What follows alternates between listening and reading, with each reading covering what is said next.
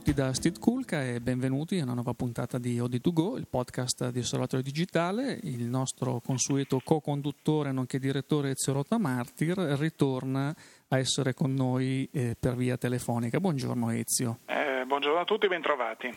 Caro Ezio, oggi siamo alla puntata del 28 febbraio. Quindi esatto, finito anche questo mese. Finito questo mese, sta per finire un inverno piovosissimo, almeno dalle nostre parti, che insomma da un punto di vista fotografico dà qualche occasione di fotografia un po' particolare, però diciamo che alla lunga stanca. Eh? Eh. E questa puntata del 28 febbraio arriva al termine di una settimana mh, che ha visto alcune novità eh, interessanti sia dal punto di vista del mercato fotografico e segnatamente con eh, delle novità che riguardano Nikon e poi mh, permetteteci anche eh, delle novità che riguardano più da vicino noi stessi, quindi una nuova iniziativa di cui magari parleremo nella seconda parte di questo episodio. Eh, Ezio, Nikon, eh, partiamo con notizione che poi in realtà era già stato ampiamente preannunciato anche sì. eh, già alla, a Las Vegas all'inizio dell'anno. Era stata visto... messa in mostra questa, questa, in una teca questa eh, fotocamera col nome di 4S che lasciava poco così mh, mm, capire quali fossero le, le, le, reali differenze rispetto alla D4 normale. Poi invece proprio in questo mese eh, la notizia che Nikon ha fornito ai professionisti presenti alle Olimpiadi di invernali di Sochi le D4S proprio perché le testassero sul campo. E, e, finalmente un paio di giorni fa Nikon ha deciso di eh, svelare a tutto il mondo questa nuova fotocamera che entra subito a livello di ammiraglia de, de, de, del gruppo eh, con alcune caratteristiche e implementazioni migliorate e vedremo se questa macchina così reggerà il peso del mercato per essere una nuova regina, insomma. Sì, anche perché abbiamo visto eh, caratteristiche, beh, innanzitutto partiamo dal sensore che questo è abbastanza significativo, è una full frame con eh, 16,2 megapixel di risoluzione, quindi eh, direi che è abbastanza eh, significativo proprio per il fatto che Nikon, che è la casa che attualmente detiene tra virgolette un po' il record della risoluzione per un sensore eh, digitale, abbia scelto eh, scientemente per la propria top di gamma una risoluzione che sappiamo 16 megapixel sono eh, più che sufficienti per fare ottime fotografie a livello professionale, però diciamo che rispetto a quella corsa ai megapixel che eravamo abituati a, a vedere nel settore fino a un po' di tempo fa è un, un po', non diciamo un passo indietro, è forse un esplicitamente eh, dire eh, no, la qualità dell'immagine non è per forza la risoluzione, la qualità dell'immagine vive per altre caratteristiche per quanto riguarda la tecnologia digitale. E quindi noi sappiamo che eh, con un sensore full frame e una risoluzione di 16 megapixel abbiamo eh, degli elementi sensibili di dimensioni eh, ragguardevoli, eh, abbastanza grandi, che dovrebbero poi eh, permettere di acquisire il segnale luminoso in maniera direi più che completa per poi dopo passare a tutta l'elettronica, l'intelligenza della macchina e, e raffinare poi infine l'immagine che eh, se ne ricava. Quindi questo eh, direi Ezio che è una, l'ennesima riprova che insomma, le risoluzioni vanno bene, sono um, senz'altro eh, interessanti, a volte mm, non si, ci si può neanche esimere di stare troppo sotto certe risoluzioni, però non è detto che una risoluzione inferiore debba per forza essere eh, qualcosa che toglie dalla qualità no, dell'immagine. Sono, sono d'accordo anche perché comunque pare una presa di posizione, una, presa, una sorta di presa di coscienza da parte dei produttori delle fotocamere, eh, soprattutto de, de, de, dei produttori che hanno delle fotocamere top di gamma, che sono tra le più utilizzate dai professionisti in tutto il mondo, di rendersi conto che eh, un sensore da 16,2 megapixel già impiegato sulla D4, già impiegato anche sulla, utilizzato anche sulla DF. Eh, è più che sufficiente per eh, quelle che sono le esigenze di, di, di, dei fotografi, de, de, credo del 95%, così voglio essere pessimista, dei fotografi professionisti di tutto il mondo. Eh, quindi la macchina è stata implementata a un nuovo processore d'immagine, l'XPEED 4, eh, ha addirittura una capacità di raggiungere i valori ISO quasi ridicoli se vogliamo, perché stiamo parlando di qualcosa come 409.600 che in termini di eh, così, valori ASA tras- trasferiti alla pellicola era, non poteva che essere fantascienza perché cioè, già allora non, non, quei mille ASA erano una cosa fuori dal normale, qui parliamo di 409.600 ISO, quindi la possibilità di scattare immagini raffica anche con un, una luminosità pressoché inesistente. Eh, la raffica appunto portata a 11 frame al secondo e una logica rivista de, de, della macchina che permette appunto prestazioni superiori. Ci sono già Steve dei detrattori eh, come ci sono sempre in tutti i casi in, tutti, in, tutto il mondo, c'è già chi ha detto eh, la D4S è una delusione. Perché è una delusione? Perché eh, chi si aspettava una macchina nuova da Nikon top di gamma con la possibilità di eh, per esempio mh, girare immagini video in 4K è rimasto deluso perché eh, hanno detto eh, sì, questa macchina ha delle caratteristiche professionali incredibili dal punto di vista delle immagini ferme e invece per quanto riguarda le immagini in movimento è rimasta a livello di una buona fotocamera amatoriale. Anche qui potremmo aprire a nostro avviso dei, dei grandi, delle grandissime parentesi e fare dei lunghi discorsi perché eh, oggi cioè Nikon dato, è stata la prima a dare un segnale al mercato dicendo io intanto propongo un'ottima macchina che fa solo fotografie e stiamo parlando della DF.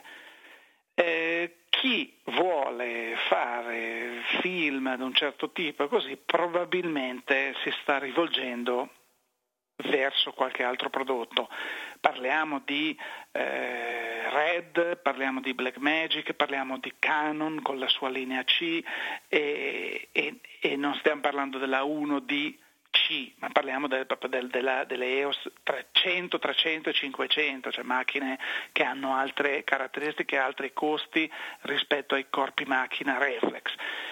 In questo caso non dimentichiamo che la D4S è comunque una fotocamera che può girare in Full HD, ha tutte le caratteristiche per utilizzare microfoni esterni, roba del genere, però come sappiamo il mercato non è mai contento. Però io direi anche una cosa, Ezio, che eh, Canon l'aveva già esplicitamente detto quando ha, è uscita con i suoi modelli della linea C EOS Cinema. Eh, il video nelle reflex, che tra l'altro è stato introdotto dalla stessa Canon, cioè non, non, certo. non, dimentichiamoci no, questo. No. Quindi eh, diciamo il genitore dell'idea di girare i filmati con le reflex è stata anche quella casa che a un certo punto ha detto bene, eh, arriviamo fin qui, se poi voi volete fare qualcosa di veramente professionale, occorre un altro concetto di macchina ed sono uscite le EOS Cinema. Perché eh, magari da, da, un punto di vista di tecnologia di base, di sensore, eh, poi questa grossa differenza può anche non esserci. La differenza, come sempre nel professionale, è in tutta quella serie di contorni che sono i segnali, gli ingressi, le uscite, le time code, temporizzazioni, eh, gli standard, le codifiche, che eh, francamente mh, non si può pensare di eh, andare a imbottire una reflex con tutte queste cose che poi magari vengono utilizzate dal una frazione degli utenti di reflex tradizionali, i quali comunque dovrebbero acquistare, comprare, eh, pagare tutte le funzionalità che eh, non, non, userebbero. Quindi ha anche senso arrivare a un certo punto e separare, secondo me, eh, il video professionale da oppure un buon video reflex, perché come ricordavi anche tu eh, poco fa, eh, un buon video HD girato con una reflex come la D4S è comunque un buon video HD. Cioè, ma certo, ma poi qualche anno fa avremmo, non so, eh, tanti avrebbero venduto Ovvio. un rene pur di Ovvio. girare video Full HD con no, una ma reflex. Poi quello che mi fa sorridere, Steve, è che eh, adesso poi non è più una questione di sensore, perché stiamo parlando comunque di fotocamere dal sensore pieno,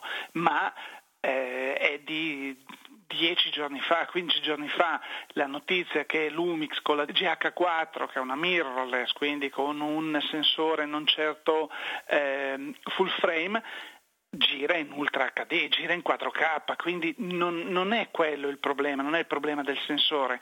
Credo sia la volontà di una casa produttrice di implementare tutta una serie di funzioni su una macchina che eh, secondo me alla Nikon si saranno chiesti quanta gente sta effettivamente usando la D4 per fare dei, dei film che poi vanno al cinema, punto di domanda. Però lo sappiamo, mentre c'è tantissima gente, che comunque tantissimi professionisti che si comprano la D4 perché ha determinate prestazioni a livello fotografico, che è quello che serve quando ti compri una macchina del genere.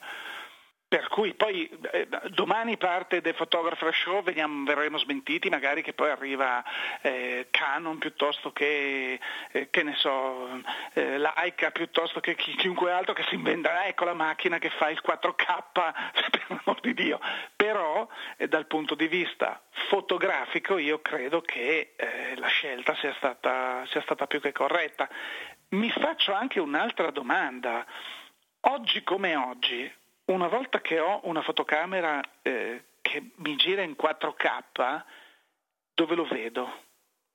Perché io ho letto una eh, ricerca che Sony Corporation Giappone ha fatto sulla penetrazione dei televisori, quindi dei sistemi di visualizzazione 4K nelle case, stiamo parlando di qualcosa mh, mm, sui 3 milioni e mezzo eh, di unità distribuite nel mondo.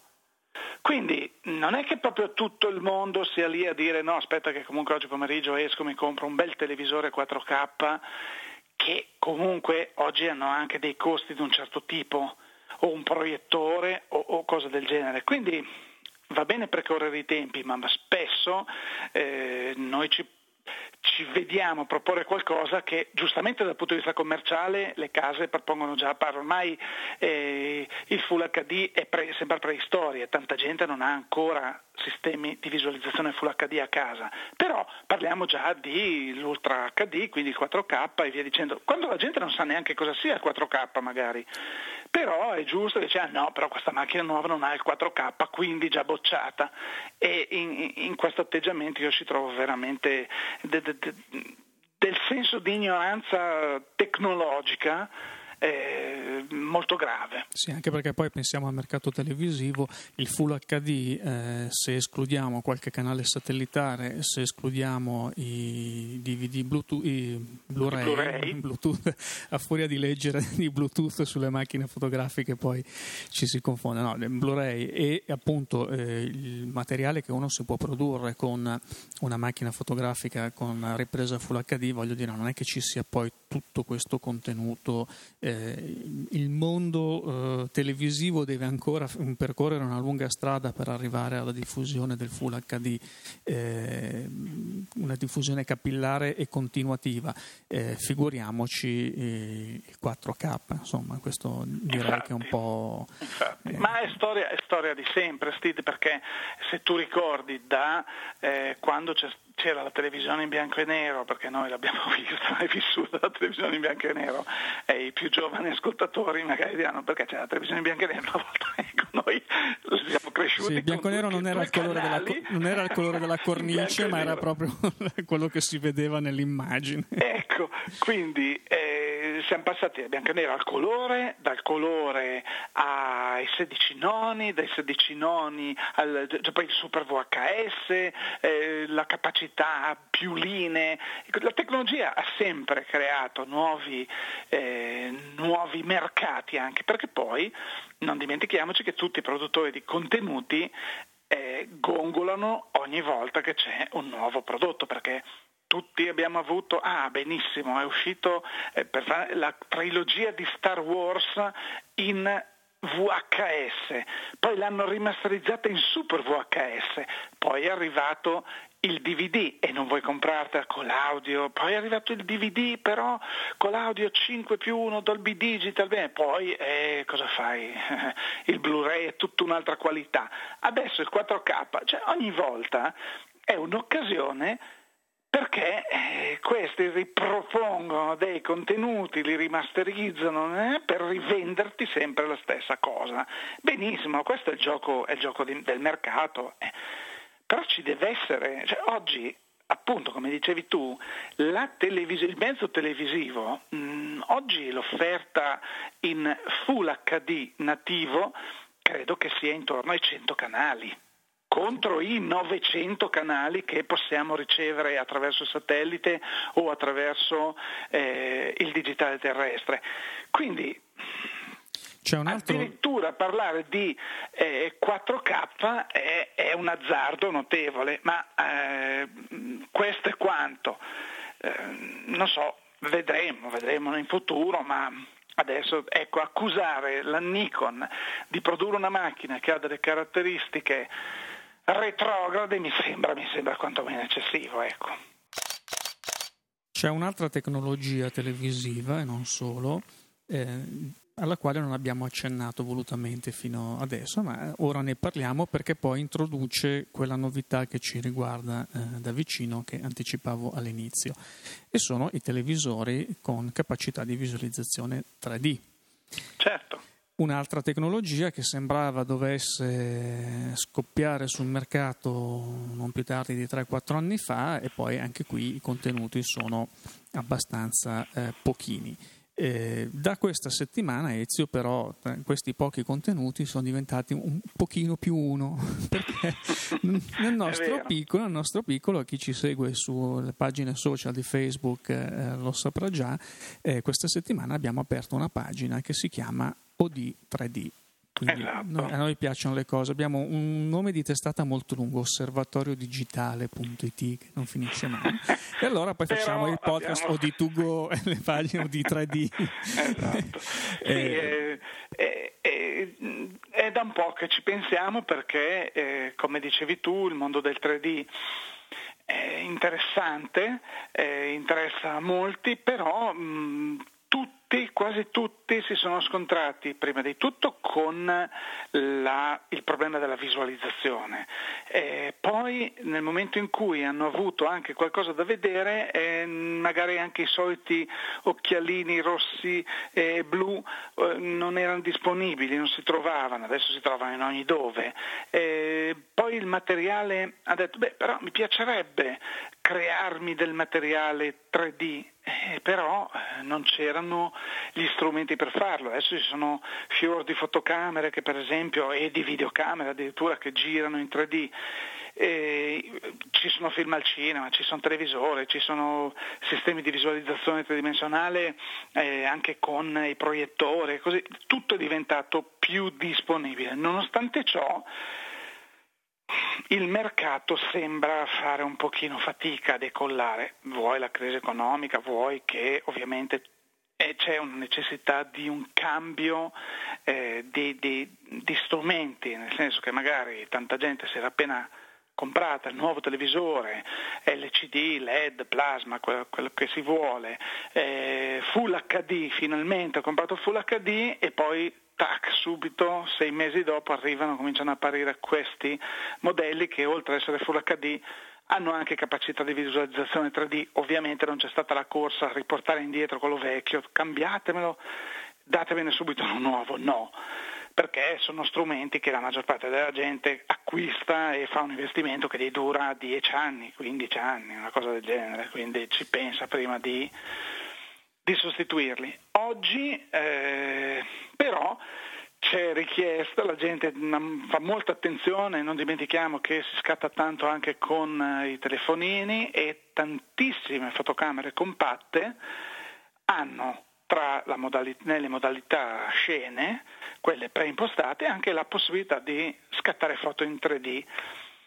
Diciamo subito che non è una cosa semplicissima. Ecco, scusa, perché... scusa, ti fermo un attimo. Sì. Qui parliamo di fotocamere con obiettivo normale, quindi non fotocamere Parliamo biottiche. di fotocamere con un solo obiettivo, sì, perché poi ci sono fotocamere che ci sono già da un po', eh, prodotte da varie case, che hanno due obiettivi e quindi eh, riprendono in maniera stereoscopica la stessa immagine mh, differenziata come fanno poco, gli occhi un po' quello umani. che accade con, umano, con, gli occhi umani, anche se in realtà noi abbiamo una visione mh, che non è tridimensionale come viene intesa eh, oggi quando si parla di 3D. Ehm, però ecco, diciamo, abbiamo due eh, ottiche parallele che acquisiscono contemporaneamente eh, una stessa immagine differenziandola appunto da, da, da, nello spazio e questo poi dà la possibilità di vederla proiettata sempre su uno strumento, eh, se noi colleghiamo la nostra videocamera stereoscopica a un, un, televisore che è in grado di eh, riprodurre immagini tridimensionali, la vediamo subito e percepiamo immediatamente l'effetto. Se no, torniamo eh, al 1920 torniamo al nostro amico Marco Melloni, alle foto di suo nonno, che eh, sono quelle che poi hanno scatenato in noi anche un po' così il piacere di vedere queste immagini, perché viste effettivamente dal vivo sono qualcosa di, di, di straordinario. Eh, partendo da due immagini si riesce a ottenerne una che vista indossando gli occhiali appunto eh, rosso e ciano ti danno questa grande impressione di profondità e di tridimensionalità. Un po' come il vecchio Viewmaster. Un po' come il vecchio Viewmaster. In questo caso c'è subito da sottolineare eh, un ehm, come dire, eh, gli americani lo chiamerebbero drawback, eh, un, uno svantaggio che è, eh, mentre vediamo le foto in bianco e nero, le vediamo molto bene, eh, con le foto a colori il, il, discorso dell'anaglifo fa perdere un pochino la qualità del colore, la percezione del colore. È una limitazione conosciuta, non, non lo stiamo dicendo noi. Certo perché l'anaglifo funziona filtrando il rosso filtrando, e l'azzurro bravissimo. o il rosso e il verde, il rosso ciano, rosso e verde e quindi chiaramente quelle componenti poi eh, si perdono dal, dal colore effettivo della, dell'immagine. Esatto, nessuno si perde d'animo perché... Eh, ci sono comunque eh, ricercatori, persone che amanti di questa tecnologia, di questa tecnica, che stanno studiando modi di, anche di correzione del colore che vanno ad aumentare o a esaltare determinate eh, eh,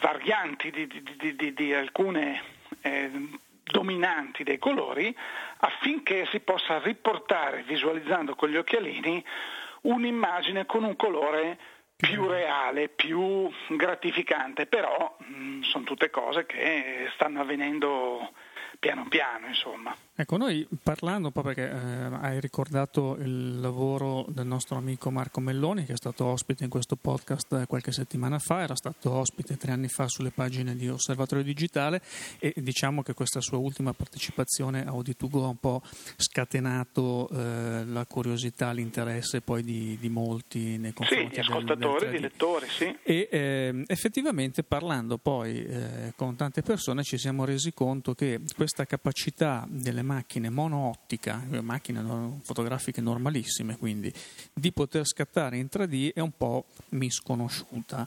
E poi eh, parlando, ah sì, effettivamente c'è questa modalità, crea questi file .mpo, eh, però mh, sono molto pochi quelli che eh, hanno pensato di mh, curiosare e mettere in pratica questa funzione.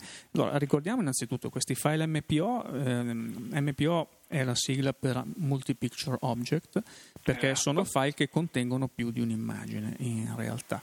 E eh, diciamo che la eh, tridimensionalità viene creata in due modi, una pseudo tridimensionalità eh, che viene prodotta dalla fotocamera, eh, diciamo, forse questa è un po' la, la, prima soluzione che era stata scelta dai fabbricanti eh, di fotocamere. Vengono scattate a brevissima distanza di tempo eh, due immagini. Una è la fotografia, quella diciamo di riferimento normale, messa a fuoco, esposta correttamente, e una seconda immagine che eh, è leggermente sfocata, nel senso che non è eh, sfocata, ma viene eh, ripresa con una messa a fuoco differente e nota a priori decisa dalla fotocamera stessa. A quel punto la fotocamera, il suo processore meglio, eh, fa una mh, valutazione delle differenze tra l'immagine di riferimento e la seconda immagine fatta con una profondità e una messa a fuoco eh, diversa per tentare di ricostruire la tridimensionalità della scena e quindi qui si parla di una pseudo 3D perché in realtà il punto di vista è sempre quello, esatto, è unico, quindi esatto. è un po' un escamotage e questo poi eh, dà vita a, al file MPO che si può vedere direttamente ecco, oggi, il... oggi eh, e ne stiamo testando in redazione una anche in questi, in questi giorni le fotocamere più moderne si sono evolute perché già sul nostro, sulla pagina appunto di Oditugo c'è una foto che abbiamo scattato eh, più di un anno fa eh, di, un, di, uno scooter, una, una, foto molto semplice di uno scooter con parcheggiato e eh, con una fotocamera eh, che scattava in modo 3D che diceva eh, ok, dava la, l'opportunità al fotografo di spostarsi liberamente mh, mm, nello spazio per fare le due foto necessarie a rendere l'idea di tridimensionalità. Che cosa succedeva? Succedeva che quando dicevo all'inizio che non è facile realizzare fotografie tridimensionali corrette, è perché molto spesso ci si sposta troppo cioè si tende a fare il primo scatto eh, in maniera diretta, normale, come, come, fotograferemo qualsiasi soggetto, e poi scegliere un'altra angolazione molto spesso si esagera. Quindi poi mettere insieme le due immagini mh, mm, è difficile, si ha una sensazione di questo effetto cosiddetto ghost, eh, di questa immagine fantasma che si nasconde dietro all'immagine principale e non dà esattamente la, la sensazione di eh, profondità. Le nuove macchine, i nuovi software implementati sulle eh, fotocamere attuali hanno, danno degli aiuti. Ricordiamo per esempio quando eh, tutte le macchine compatte, ma anche per esempio macchine professionali, perché la, la, stessa Alfa 99 di Sony dà la possibilità di scattare queste foto panoramiche con una guida. Eh, chi ha ormai un, uno smartphone sa benissimo che le funzioni panorama schiaccia, poi c'è una freccia che va a destra o a sinistra che ti dice segui la freccia, spostati seguendo la freccia fino a quando arrivi in fondo, dopodiché ci penso io a montare le varie foto che ho scattato in un unico panorama. Allo stesso modo queste nuove fotocamere permettono di gestire eh, lo spazio in cui spostarsi per realizzare la foto, il file, quello poi diventerà il file MPO, eh, entro un limite stabilito. Quindi non è che io voglio fare una foto a testi in piedi in studio, eh, te la faccio come se facessi un ritratto normalmente, poi mi sposto di quattro passi e ti prendo di lato e dico oh, ho fatto la mia foto tridimensionale perché poi in realtà ho due foto che non c'entrano niente una con l'altra e anche se ho la macchina tridimensionale viene una schifezza. In questo modo dice no, prendi STID davanti, frontalmente e poi ti sposti seguendo questa, questo aiuto visivo che hai sullo schermo di quel tanto che basta affinché la macchina scatti una foto da un altro punto di vista ma sempre compatibile con il, primo, con il, primo, scatto, dopodiché ci pensa lei a montarlo e ti restituisce un file che poi visualizzato su, ripeto, un televisore tridimensionale, lo vedi, sono due foto che è il televisore stesso che monta. Altrimenti bisogna ricorrere al, al, al discorso che facevamo prima, quindi a realizzare l'anaglifo da due foto, trarne una sola, dove ci sono queste differenze. Eh, tra il canale rosso e il canale eh, blu che appunto poi vengono percepite eh, indossando eh, gli occhialini bicolore. Sì, ricordiamo che poi la distanza di ripresa, dato che noi stiamo un po' simulando la ripresa dell'occhio destro e dell'occhio sinistro, la distanza è più o meno quella che intercorre tra gli occhi normalmente, bravissimo, quindi bravissimo. non è che stiamo parlando di questa scala di, di distanza. Certo, certo.